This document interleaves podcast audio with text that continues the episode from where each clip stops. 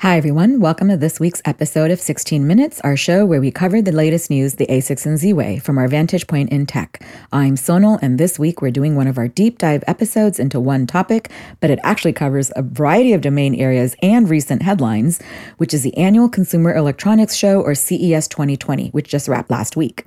And since our theme here is to tease apart what's hype, what's real, I wanted to do a super fast pulse check with a16z board partner Steven Sinofsky, who writes a detailed field trip report every year, which you should check out on his site, Learning by Shipping. The other article that was background for this episode is Eight Big Takeaways from CES by Dieter Bohn on The Verge. But first, let me quickly summarize the big takeaways from these pieces, beginning with the subhead of Steven's article that, quote, CES continues to be an event where you can see the raw materials of the next big thing far more often than you can see the next big thing, quote.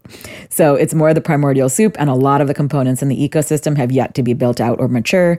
And the other meta theme was that there was no one next big thing.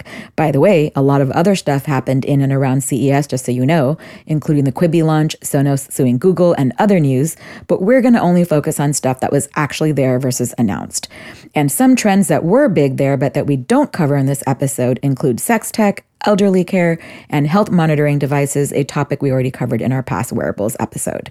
So, with that, now let's break down the latest episodes on the following trends screens, displays, 8K, 5G, oh my gosh, insert any two letter acronym here, transportation, batteries, Internet of Things, and smart everything. We're going to spend more time on the first one and then end with the last few lightning round style and bottom line each one as we go. All right, let's go. So let's start with the first big trend screens. Give me your high level takeaway, what's hype, what's real, or anything you want to say there. Sure. Well, screens, of course, are the heart and soul of the Consumer Electronics Show. I mean, television was always a big thing. And then along came displays for computers. And then with flat screens, the technology for television and the technology for computers merged ah. because television became high resolution, especially in Europe before the US. And all of a sudden, like displays became a big deal. Like this is like Samsung and LG and Sony and Sharp are just busy making better screens. And so it's very clear that that's a starting point of innovation. It's the primary way we interact with all the devices. But the thing that's been going on for the past five years or so has been like, well, we're so tired of our screens being flat. And also, they're fragile. So they've been trying to make screens that aren't as fragile and that are bendable. Now, it turns out nobody knew why. So that for a while, like one year, they were making signage. If you had like a big round column or a curved part of a building, you could wrap the screen. But one of the makers of curved screens was Samsung.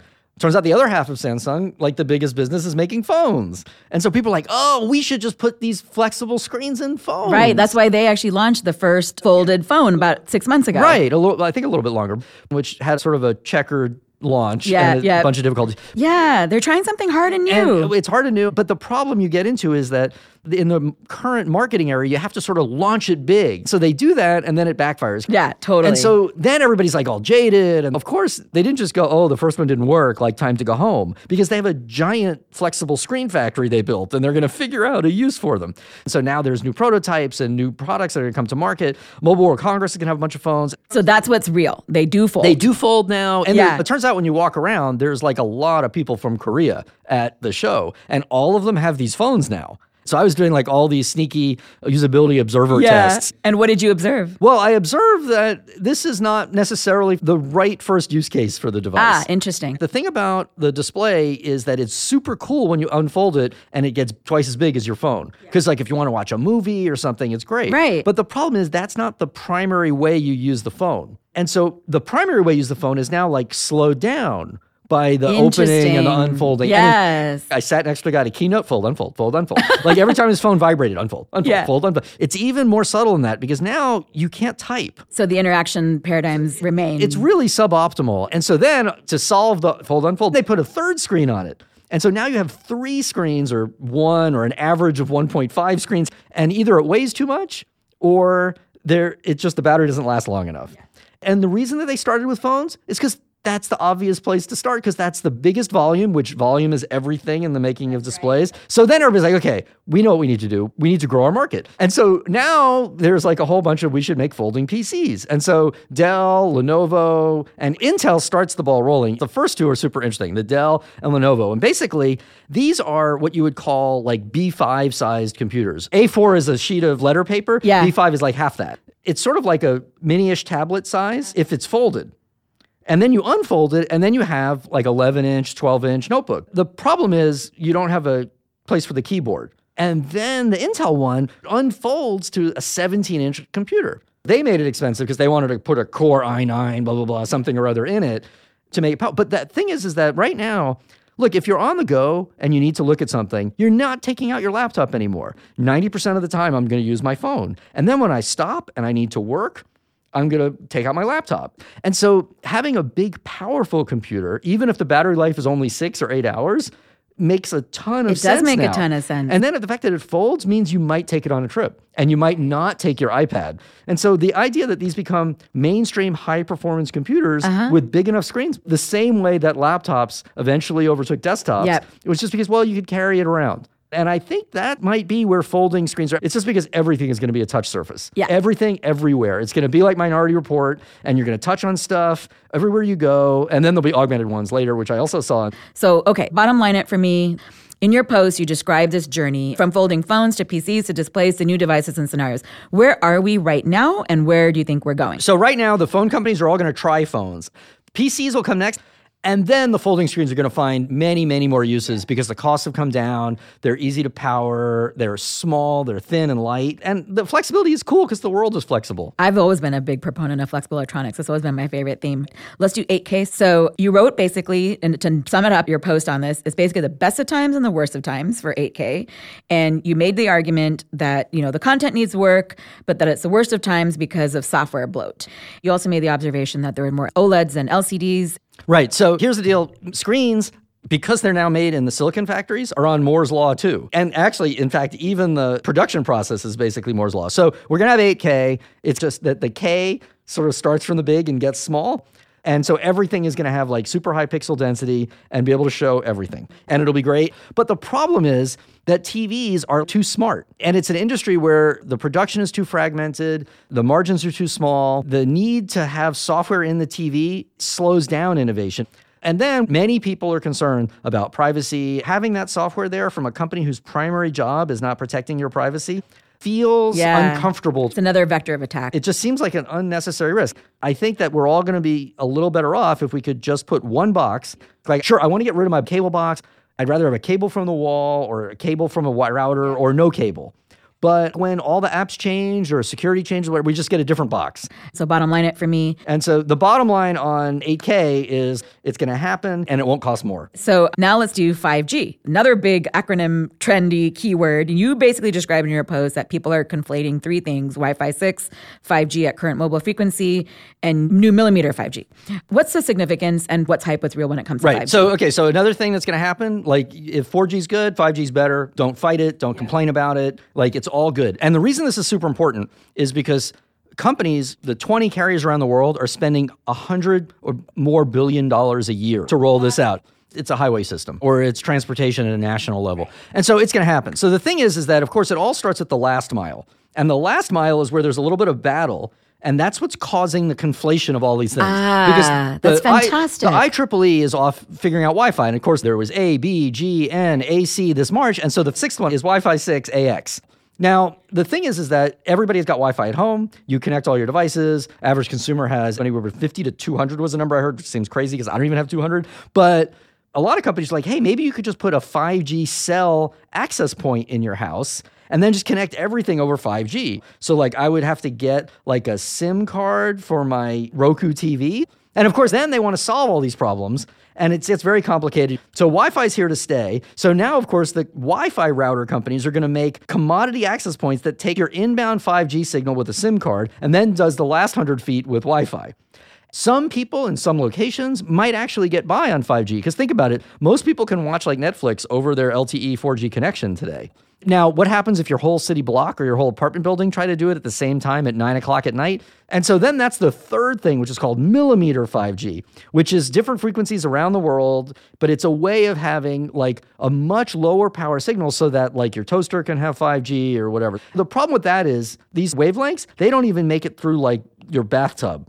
Like these things bounce off everything. So now you have to go put gear in your house to keep that signal propagating through your home. well, what's the bottom line then for 5G? Where Well, the bottom we? line is It's going to happen on our phones, and our phones are already equipped with Wi Fi 6, which is cool. That's never happened before. Usually the routers come first. And then this millimeter thing, slow burn. But it's not like rural and it's not suburban. You're going to have to build out for 5G millimeter. Great. So last one, and then we'll do a lightning round on the very last few. Transportation. So I find this really interesting because in the last few years, CES has become a de facto car show. And this year you wrote that the car, quote, stole the show. And so I'm curious for your take on that. So the car that stole the show, which everybody's talked about, was that Sony, you know, the Japanese consumer electronics Yes. maker had a car, and it was actually a really good looking car. It was like a total vision presentation. And they talked all about the sensors and entertainment and all that other stuff, but it had everybody's attention because it was Sony who made a car. So the other thing, of course, voice is now so ubiquitous. Also ubiquitous is that it doesn't quite work, and Of nobody course. knows when to use it or Yeah. how to use it. Yeah. Or and so the cars all have Alexa in them, which they need to because the maps and the navigation and music are all coming from your phone in CarPlay and Android Car, Android Auto. And if you want to change the thermostat or open the windows, they need a way to do it. So they're putting Alexa in. But I don't really want another microphone in my car. And it gets really confusing over which one you're listening to. Yeah, Like, I hear you. Although it does seem like voice is the way to control It, Oh, it's going to happen. Like this is another one where people just expect it to all work, and part of it is that Amazon did such a great job on playing music, and what time is it, and setting a timer, and give me the headlines, and ten other things that everybody just extrapolated. Of course, for sixty years, voice has been the first ten percent is magical and easy. It's the edge that and, gets and then crazy. ninety percent of it is Yeah. this very very long Yeah. slog, and we're actually still going through that with voice. And then the other cars, I always find weirder every year are people who make like lidar going to really close a deal at CES, and you can't really cover it because you have to kind of be a physicist to understand what it's doing. But the real transportation that does make sense is super interesting, and it's the convergence of consumer electronics and like micromobility. Ah, so tell me about that. What's the significance there? So Eurobike is a big show for all the big global bike manufacturers.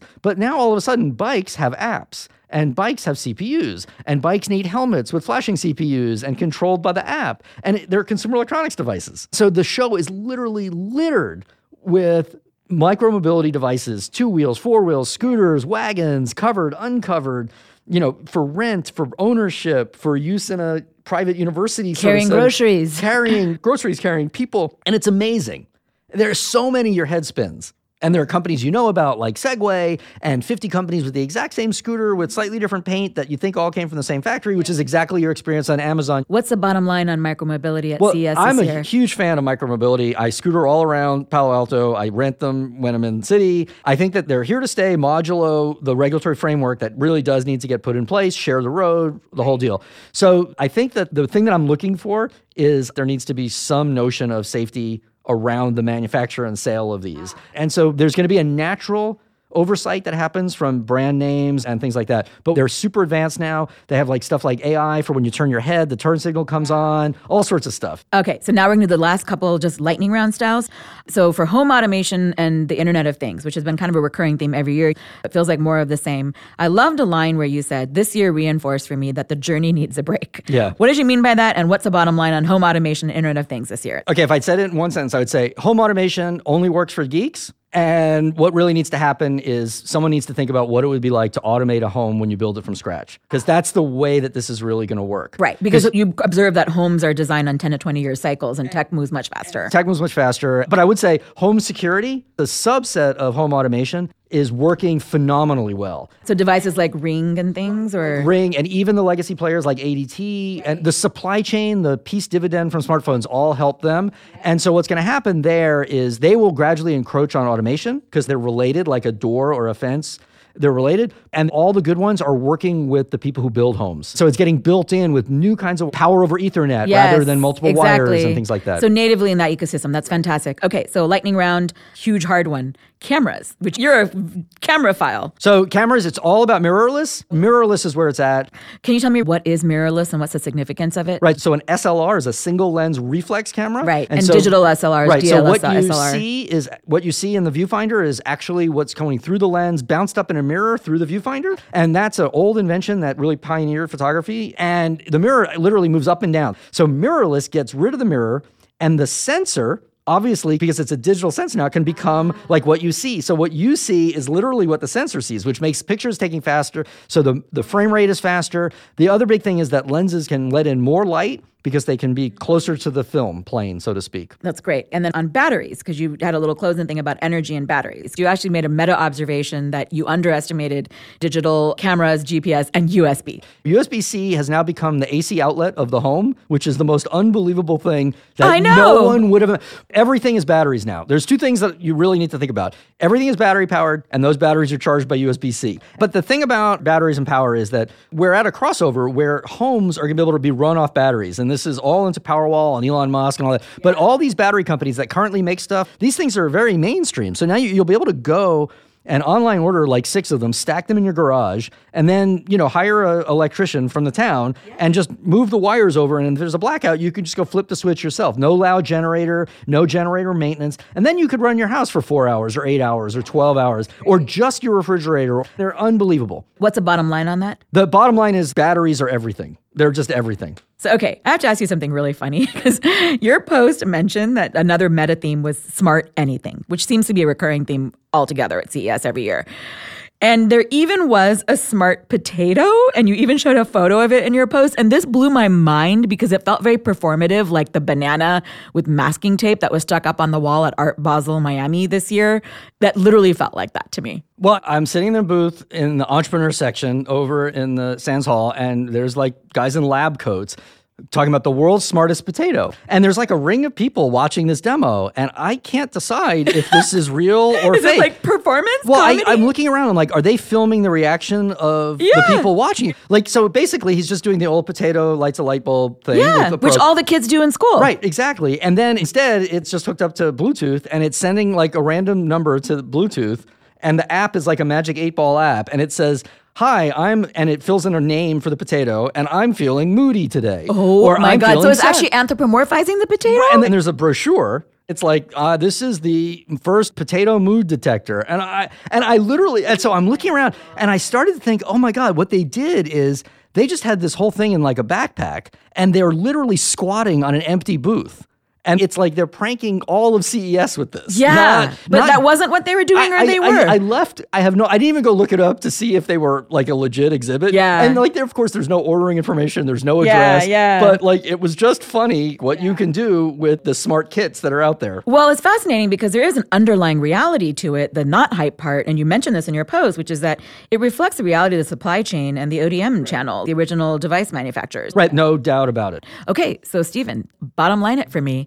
What is your biggest takeaway from the show overall? Innovation is still happening. It's just don't expect the next big thing. And if you get really disappointed, you're looking at it wrong. Thank you so much for doing this segment, Steven. Thank you so much.